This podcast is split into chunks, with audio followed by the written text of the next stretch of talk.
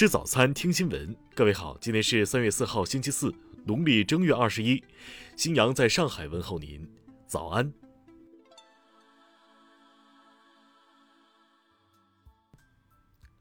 首先来关注头条消息。三月三号，外交部发言人汪文斌主持例行记者会，有记者提问：根据盖洛普民调数据。美国民众对中国的好感度达到四十多年来最低，外交部是否关注对中国的负面看法？对此有何评论？王文斌表示，中美两国人民素怀友好感情，双方人民的友谊始终是中美关系发展的源头活水和重要基础。但美国上届政府和美国内的反华势力出于意识形态偏见和一己政治私利，大肆污蔑抹黑中国，肆意挑动对抗和分裂。散布政治病毒，严重毒化了两国的民意氛围。汪文斌指出，双方应当顺应两国人民的呼声和国际社会的期待，保持和加强各领域的对话沟通。希望美方客观理性看待中国和中美关系，采取理性务实的对华政策，同中方相向而行，多做有利于增进中美互信与合作的事，推动中美关系重回健康稳定发展的轨道。听新闻早餐知天下大事。全国政协十三届四次会议新闻发言人郭卫民昨天介绍，此次大会将于四号下午三点开幕，十号下午闭幕，为期六天半。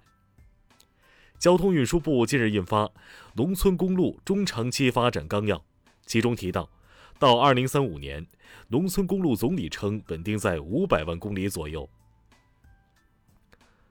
农业农村部二号下发通知，要求各地农业农村部门切实做好倒春寒防范工作，落实主体防灾、科学抗灾措施，努力减轻灾害影响，确保农业生产安全。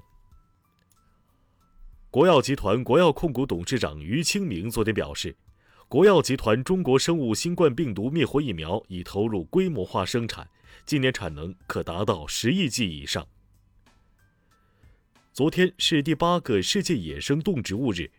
国家林业和草原局介绍，我国持续加大野生动植物保护力度。截至目前，大熊猫野生种群增至一千八百六十四只。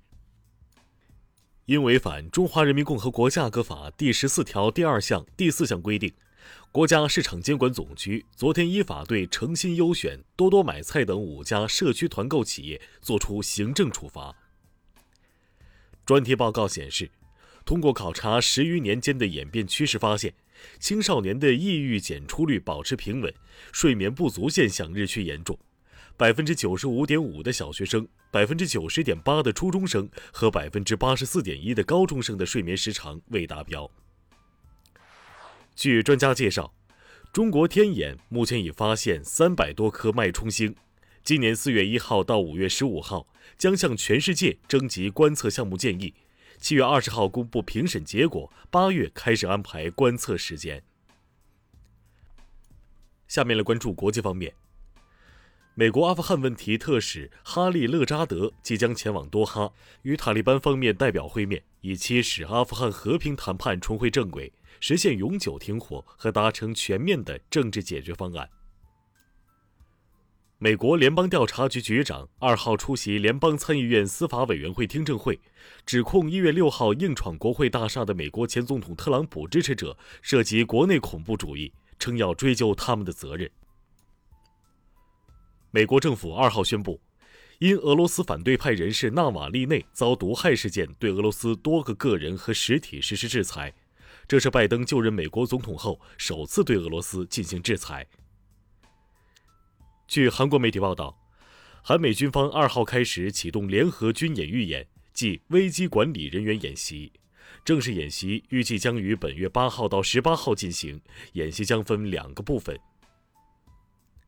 东盟二号以视频形式举行非正式外长会，并发表东盟轮值主席国声明，对缅甸局势表示关切，呼吁缅甸各方以和平方式解决当前的问题。加拿大统计局二号公布数据显示，该国二零二零年实际国内生产总值下跌百分之五点四，创下一九六一年以来最大年度跌幅。根据联合国儿童基金会二号发布的新数据，由于新冠疫情导致的封锁，全球超过1.68亿名儿童所在的学校已经完全关闭了近一年。以下二号发布的民调结果显示，日本、英国、德国三国中有过半的受访民众认为，2021年不应该举办东京奥运会。下面来关注社会民生。湖南长沙警方昨天通报了货拉拉跳车事件细节。通报在案件经过还原方面指出，死者车某某系多次提出偏航后起身离开座椅，并从车窗坠车后死亡。目前，司机周某春已被批准逮捕。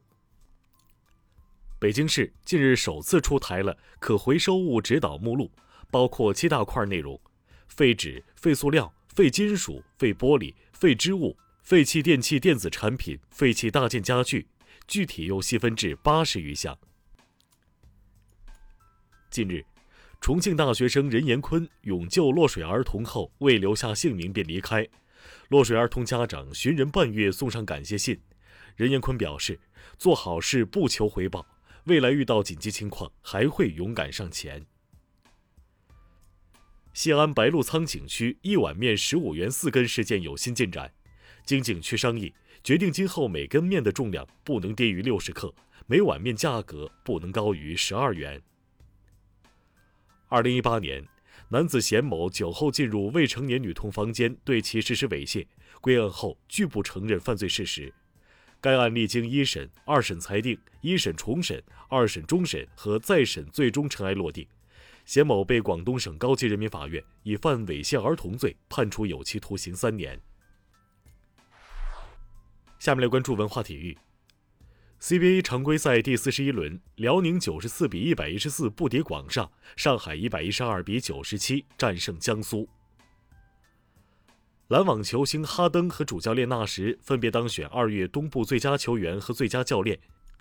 据统计，这是篮网队史第四次同时包揽东部月最佳教练和球员。近日。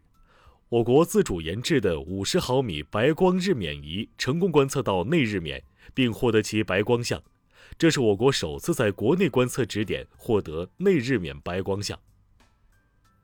祁连山国家公园日前通过红外相机捕捉到一群数量达到十只的柴群，据推测，该地区的柴已经是世界上仅存的北方柴群。